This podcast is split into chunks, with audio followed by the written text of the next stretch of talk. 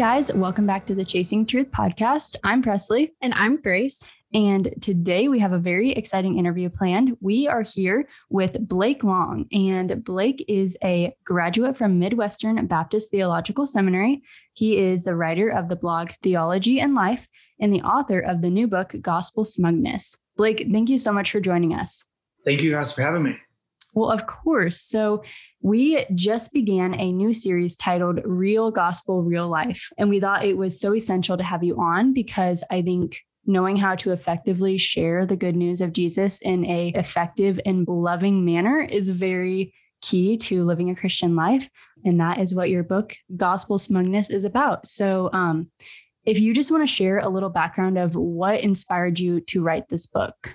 Sure. Well, first of all, that's a little providential. I had no idea you guys started a series like that. So yes, like yes. So we um, yeah, we did an episode and then you are next. So yeah. All right, here's the best episode you guys are going to have. um, so what inspired the book? So it started out, it was May, July of 2019, or May, June of 2019. And I wrote a blog post. It was called The Gospel is Offensive, But You Shouldn't Be. Mm. It was, I wrote it in two days on my phone. Like it wasn't anything special. At least I didn't think it was. And I published it the next day. Um, I looked at WordPress and just was looking at the stats because, you know, I got, I would get, you know, five views per blog. So it wasn't anything special and my the, the, stats were booming. Like they were really really high and i was really mm-hmm. confused and i actually went so far as to get in contact with the people at wordpress because i was like what's the malfunction here? Yeah. Yeah. And the guy basically told me hey that's not it's not a malfunction. That's actually what's happening. Congratulations. And i was like well how did this happen? Well i figured out there's a section where you can see the pages or the websites that refer your blog and i noticed challies.com and I was like, mm. well, I know that's Tim Challies. So I went to his site and I saw that the blog post was on his a la carte section that day. And wow. I got all giddy and excited. And I was like, wow. Yeah. Okay. That's how it's getting all these views. Um, so what inspired the book is really what inspired the blog post. Um, is we I, I've seen it, you know, I'm not an expert. I just see it in person and I see it primarily on on Facebook and Twitter and Instagram, social media, mm-hmm. of just Christians, faithful Christians, born again Christians. That not, that's not an issue. Having gospel knowledge, but really not having gospel heart. Basically, mm-hmm. um, having that knowledge not translate into your heart and expressing love toward other people um, online or in person, and kind of not really understanding um, how we should act in specific contexts. Yeah. And I just wanted to add that your book, again, Gospel Smugness, has been very, very helpful for me just as a very honest and practical um, guide to Christian conduct in evangelism. Again, like you said, social media and in Christian fellowship. And so, for anyone listening, this book is available on Amazon, and we're going to be giving a few away as giveaways. So, be sure to watch our social media, specifically Instagram, if you're not already following us there. Yes. Okay. So, so, yeah, just jumping back into the heart of the book and discussing why it's so needed. So, the main point of the book is just how to share an offensive gospel with an offended culture while displaying Christ like character. So, I just want to start, Blake. Could you speak into the three fruits of the Spirit of kindness, gentleness, and self control that you discuss in your book in sharing the gospel in a loving manner? Sure. I actually spared everybody who read it because at first, the, the, the first draft was I listed out all the fruits of the Spirit and I did like a sermon on each of them. And then I decided after editing it, it's probably not necessary. Um, so I, I, you know, I tried to slim it down to three of them. And so self-control, gentleness, and kindness, I think, um, it's, it's not something we really think about and it, the funny thing is i've you know not to plug tim challies again but i've been reading one of his books uh, run to win. And he talks about um, one of the ways we're uh, we, we run to win the race of faith is that we have self-control. And so whether that's you know here or there or in evangelism we don't really think about having self-control in evangelism. And in the book, I talk about if we first and foremost don't have self control in really all spheres of life, but of course, pertaining to the book in evangelism and in our witness, if we don't have self control, we're not going to have kindness and mm-hmm. we're not going to be gentle. Um, and those, you know, in, in scripture, they're not subjective terms. We can't interpret kindness and gentleness in our own way. That's kind of mm-hmm. when we get into the smugness and um, start to act in our own sinful ways. Mm-hmm. So we have to understand kindness doesn't mean compromise, but you know, in a specific cir- circumstance, it mean, might mean not getting the last word, or it might mean talking over people, just listening. Um, the same thing with gentleness and, and understanding that we don't have to speak to somebody in one place that we do in another. Mm-hmm. Um, sometimes you're going to have to raise your voice. Sometimes you don't need to raise your voice at all. It's a little pragmatic, but I, I think it really helps people in the circumstances. And then again, none of that's going to take place if we first and foremost don't have don't have self control. If we don't have the self control to rein in our sarcasm, rein in our, our snarky wit, which mm-hmm. I it's a second language of mine. Mm-hmm. Um, so just it's one of those things where it might seem like a little thing to do, but you know, with sanctification, those little things all add up, and mm-hmm. we we start uh, start to become more like Jesus. Yeah, yeah. I think that that's something too that like you said, I just haven't really taken into consideration when I am thinking of telling someone about Christ or um, preparing for that. A lot of times we say, okay, what are the questions we ask when we're hit with this doubt or this criticism? Or we think about, um, you know, what's what's really the argument that's going to, you know, make the sale or something like that, and we forget that it's the Holy Spirit's work and not ours. Mm-hmm. and I was just so blessed when you reminded me that the fruit of the spirit matters because the fruit of the spirit in me is the spirit that is going to work in someone else. Mm-hmm. So I just really appreciated that. And moving on in chapter two, this kind of goes off of that. But in chapter two, you talk about how Christians in evangelism specifically, but this is also applicable to every facet of life. Um, but we need to be aware of our emotions and our natural inclinations and our shortcomings. Um, could you explain what you mean by that? Sure. I'll use the example of um, false accusations. Um, I talk about that a little bit in the book, where, um, of course, the, the, person who's most falsely accused in his or her life was Christ. Mm-hmm. And I talk about there are times when he spoke up, and there were times when he didn't say a word. He didn't say a word when he was talking to Pilate. Pilate was asking him questions when he was about to die. And so for us, we have to understand just if we're falsely accused about something, that doesn't mean we have to respond. And that has great implications in general for social media. Mm-hmm. Um, I can't explain how many times, and again, I've done this before, so it's not like I'm an expert here, but I just things I see, I can't think about how many how many times people have been falsely accused on social media, or have just jumped into the conversation just because that is um, it woos, so to say, our, our natural inclinations, like you said. Mm-hmm. Sometimes we have a natural inclination for um, confrontation or for conflict. Um, no Christian should desire conflict. No mm-hmm. Christian should yeah. desire confrontation. And yet we see that time and time again on social mm-hmm. media and just in person. I mean, it, it's it's rather frustrating and exhausting mm-hmm. um, just to see all of the conflict that's going on. And I don't know what church you guys go to or what denomination you're affiliate, affiliated with, but I'm a, I'm a diehard SBC. Mm-hmm. And the amount of conflict and confrontation and mm-hmm. name calling and assuming of motives I've seen since the convention. Yeah. Um, regardless of really where you stand on all the issues, it's been exhausting. And I'm just like, why can't we just get back to the essentials of what we believe. Not saying different issues don't matter, but let's mm-hmm. stop assuming people's motives in the process. And you know, natural inclinations aren't necessarily a bad thing, but that goes back to self control. Mm-hmm. Have the self control to understand when you can let your natural natural inclinations kind of take over a conversation. Um, yeah. And and a great example of it in the book is when, it, and, and you kind of alluded to it when we go into a gospel conversation or whatever it is, whether it's spontaneous or not, and we're trying to think about things and questions we're going to ask uh, before the conversation really happens. And that, that's not a bad thing. But what happens is when we're having a conversation and I'll say something as the person is talking back, we're not listening. All we're doing is thinking of the next thing we're going to say. I do it to my wife all the time and I get in trouble every single time. I'm not listening to her. I'm just thinking about what I'm going to say next. And it reveals yeah. we, we don't really care. So it's something we have to think about. Hmm. That's yeah. really good.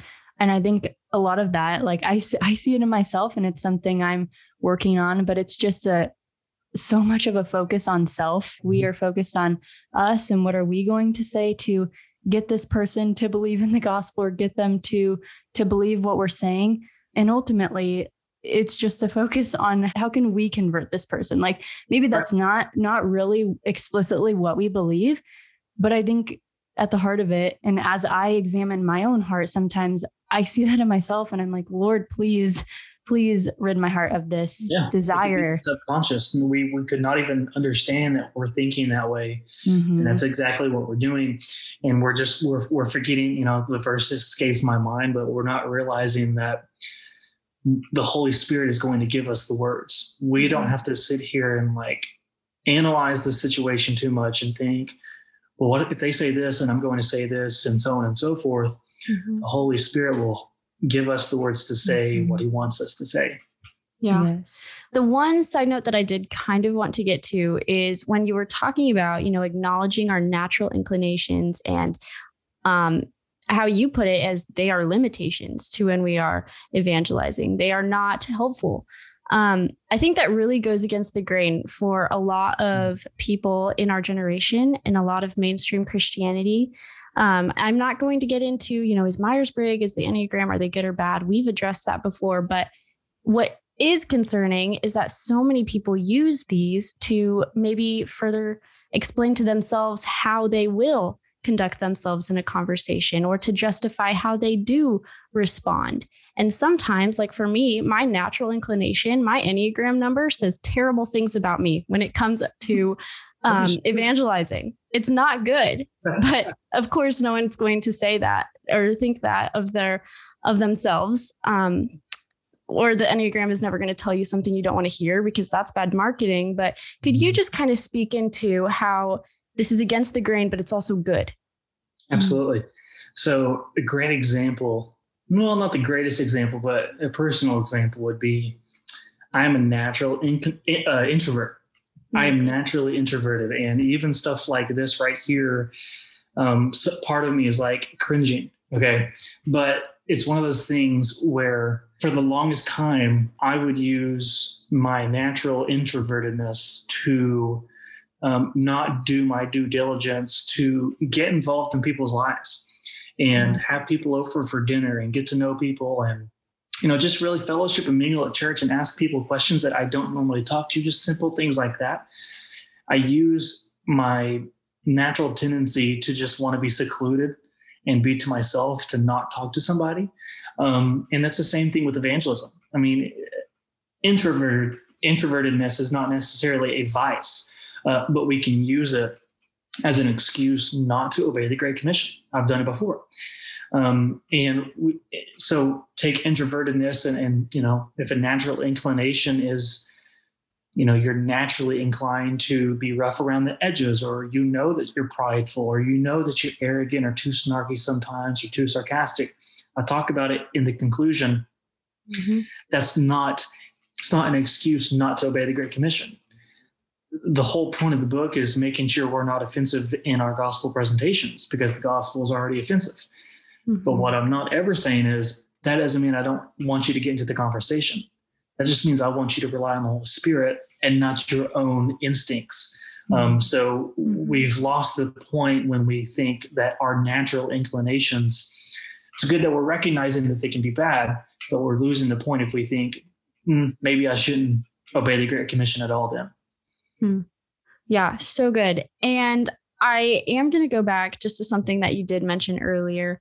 Um, something I really, really appreciated about this book was that even though the topic was centered around evangelism, you also talk a bit about the church and Christian fellowship, and it's very applicable in those circles as well.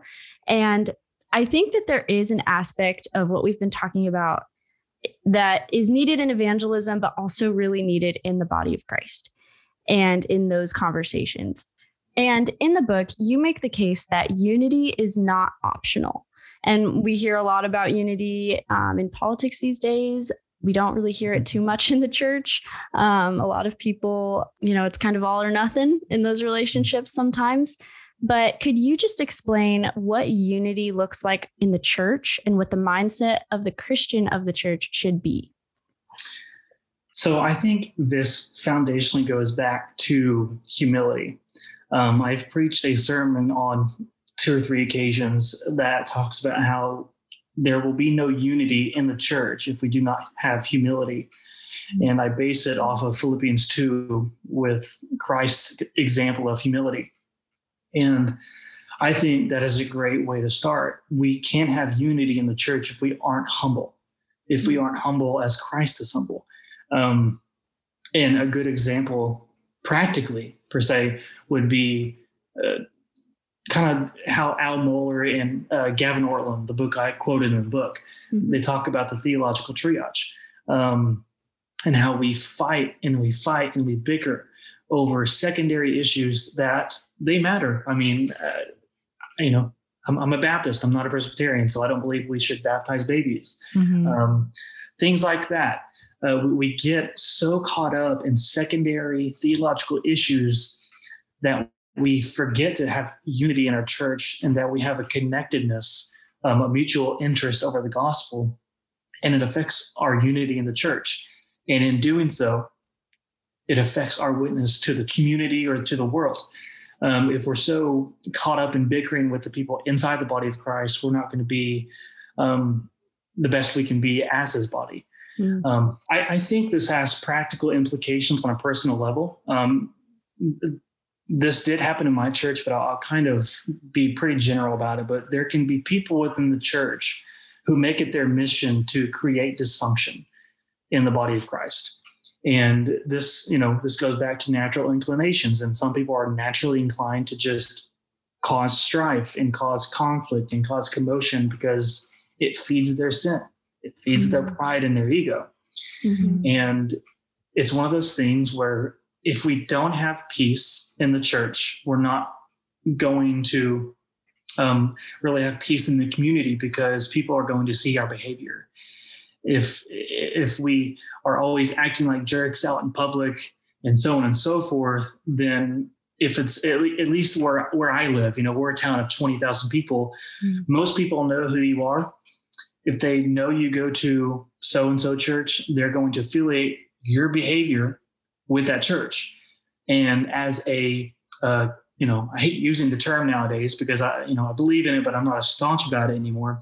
As a Calvinist, there's already a stigma around being a Calvinist that we have yeah. to deal with. Okay.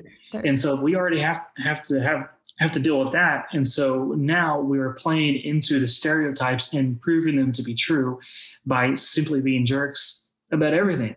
Mm-hmm. So the point is we need to make sure we're being peaceable Christians, being at peace with everyone, not compromising, but being at peace with everyone so we can further advance the gospel in our communities. Mm. Yeah. Yeah. I think that's so good. And I think just going back to what you were saying with people like that, um, something that you brought up in the book is, you know, perhaps you did share the gospel, but did your tone cover it up? Did the way you presented it, was the gospel effectively delivered? Mm-hmm. And I think it all goes back to humility, humility that that's so essential. And it's something so difficult to grasp when our culture literally celebrates pride so mm-hmm. much. Mm-hmm. Um, but it all goes back to humility because if you truly are a sinner saved by the grace of God, just having a humble heart and sharing the gospel with others and saying, you know, here's here's who I am because Christ saved me. Like mm-hmm. I had nothing to do with it and and understanding that and then understanding the humble aspect of I also have nothing to do with you understanding and putting your faith in it as well. Mm-hmm. Because if we think that we have a part in that also, or we are going mm-hmm. to save them by the immense amount of theological knowledge that we portray or all the points of Calvinism that we can name Mm. off, like Yeah. that that's nothing, you know? And especially when when you're talking to someone who has not been saved and if you're talking to someone who does not know God, they may not care to be humble in that conversation. So the second you bring in a prideful argument or you bring in, you know, um really good comeback, it's going to just make it more competitive in their minds so that Mhm. you're not really accomplishing anything in the heart. It's just an outward who can have the last word, who can win. And that's not productive to sharing Yeah. Christ. and I see that a lot. This is just YouTube stuff, okay? But like I've seen it so much where these apologists who know so much, or they they just have these arguments with these people Mm-hmm. um, about you know all this different apologetic stuff, and whether they get to the gospel or not is not really the point. Whether we know it or not, we can think we're just trying to win an argument Mm-hmm. instead of trying to share the gospel with somebody. And you you alluded to having a nice tone, um, and and that's that's a good thing to have. You know, I, I talk about in the book, and I'm like, I'm not being the tone police. Yeah. I, I don't like the culture's insistence that we have to always have a nice tone and say things so politely and all this stuff.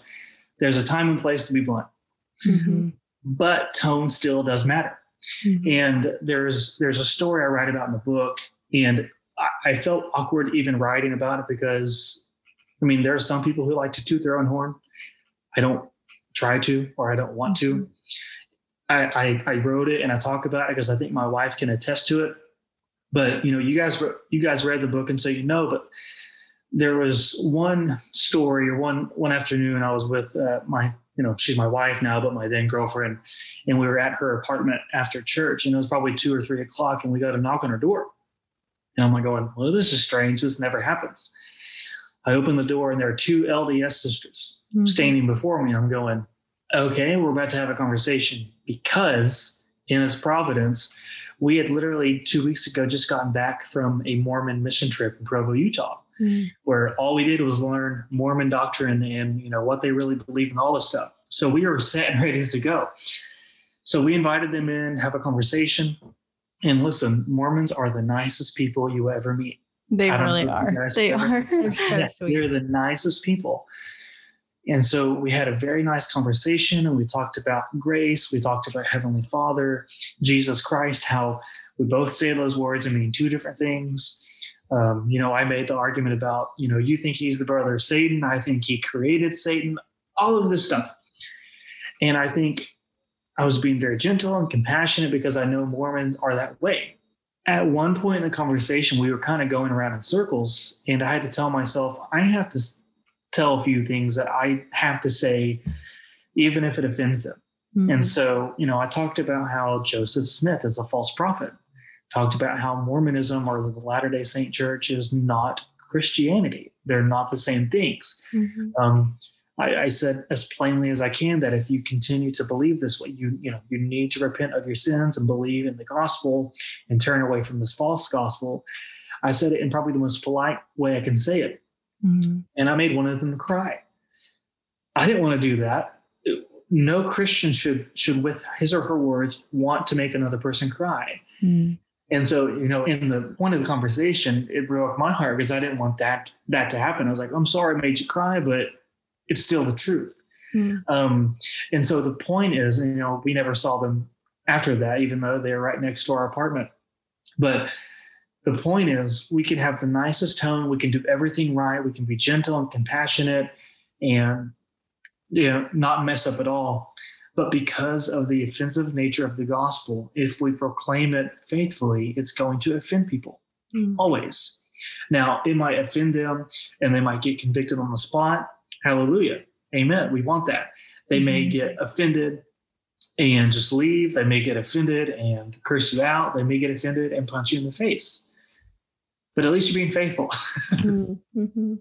Yes. I think that section was called Gently Blunt, and it did really hit me, even just the title, as I tend to be a rather blunt person. And that has been something that I have just very much had to bring into submission to Christ and daily have to work very hard at. Um, and I was just like, you know what? Sometimes being blunt is okay, but how can I do it gently? Mm-hmm. You don't come across as a blunt person, so you're doing good. Well, I'm working on it. It's it's the spirit, let me tell you.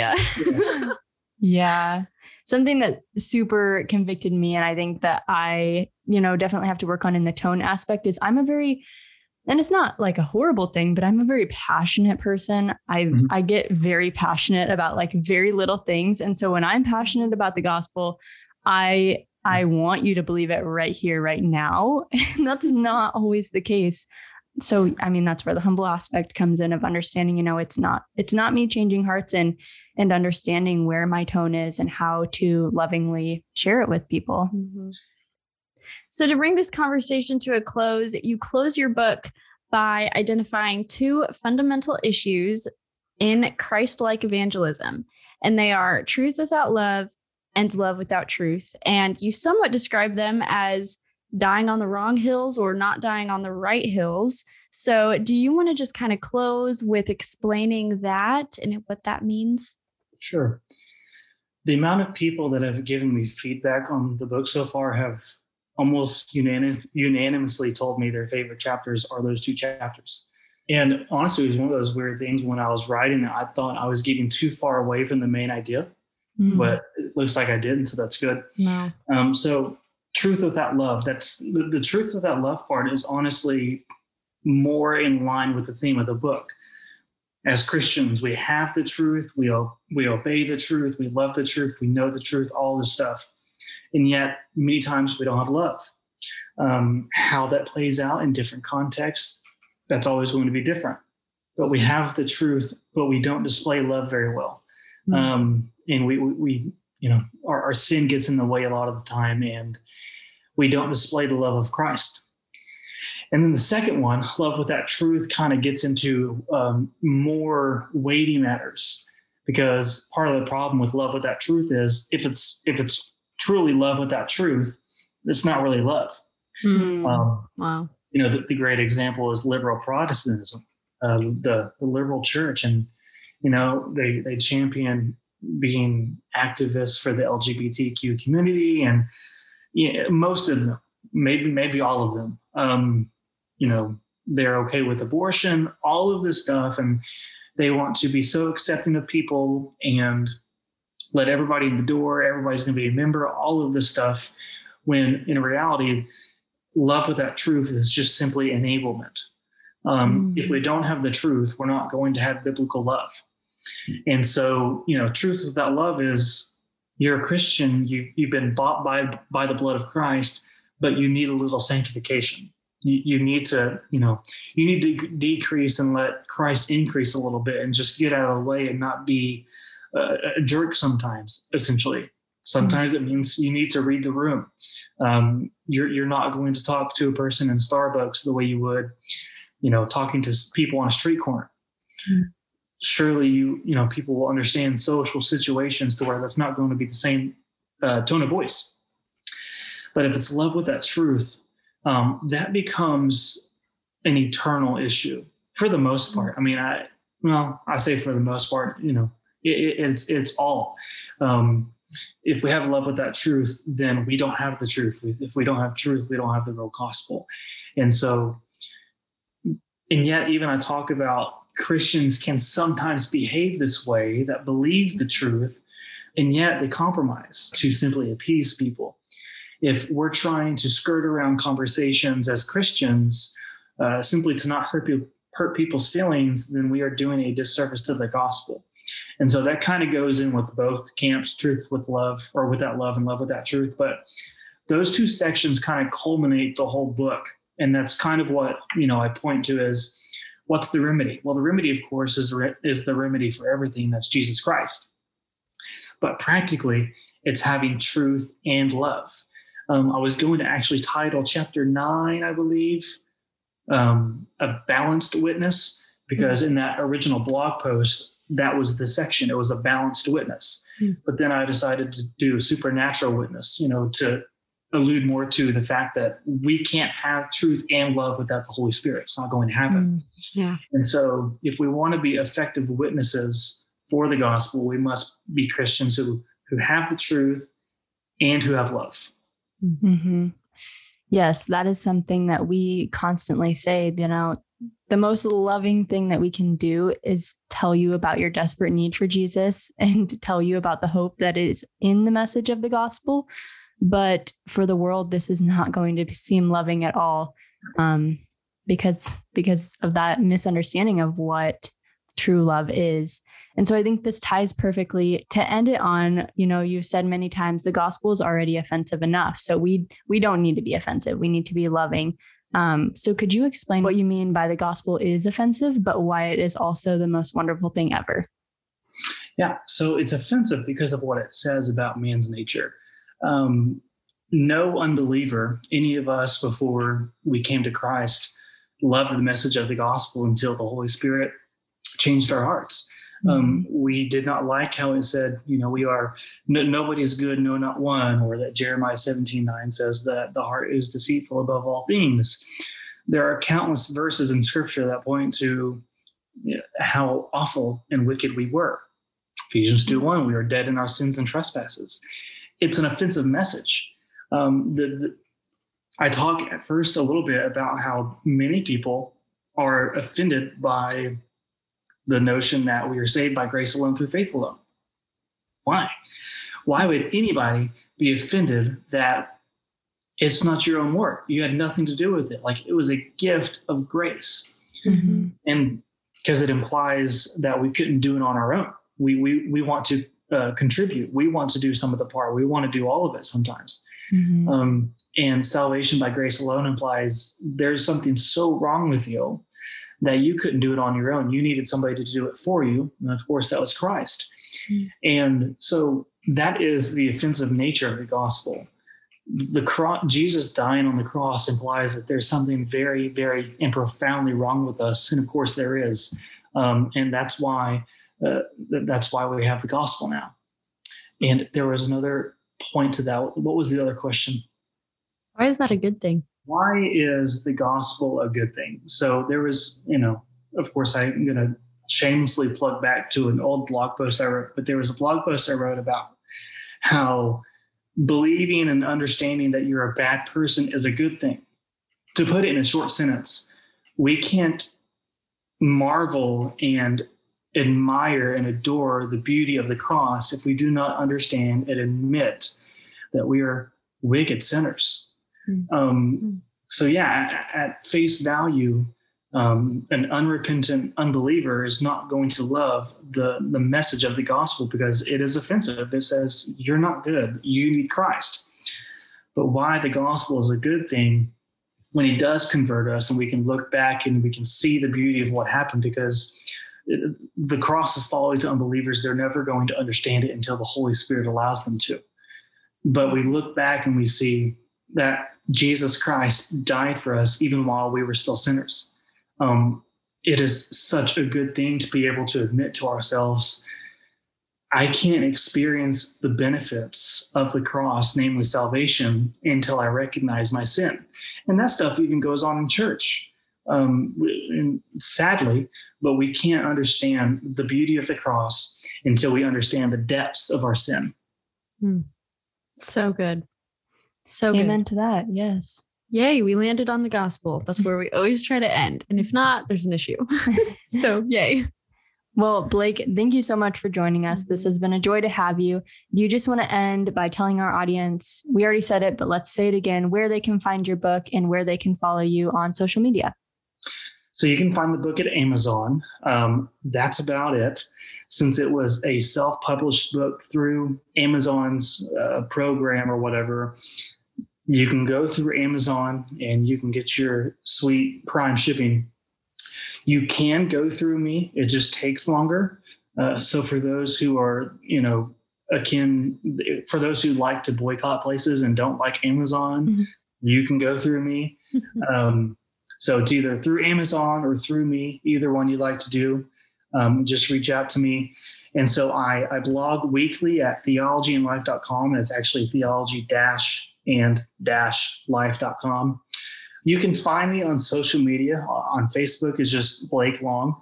Um, Twitter, it's at Blake Long 94. And then on Instagram, it's at Blake underscore Long 94. Um, yeah, that's about it. Perfect. Awesome. And I will just close by saying that, you know, this has been just such a great conversation, but for those of you listening, you really need the book. It's not long, it's not hard to get through, and it's not hard to read. You can do it, you can understand it. It's not even that expensive, and we'll be doing giveaways if that's an issue. But really, just to make sense of um, this conversation, I think it'll be really helpful. And it's also just very practical for Christian life in general. So go to Amazon and get the book. Yes. Thank you so much, Blake.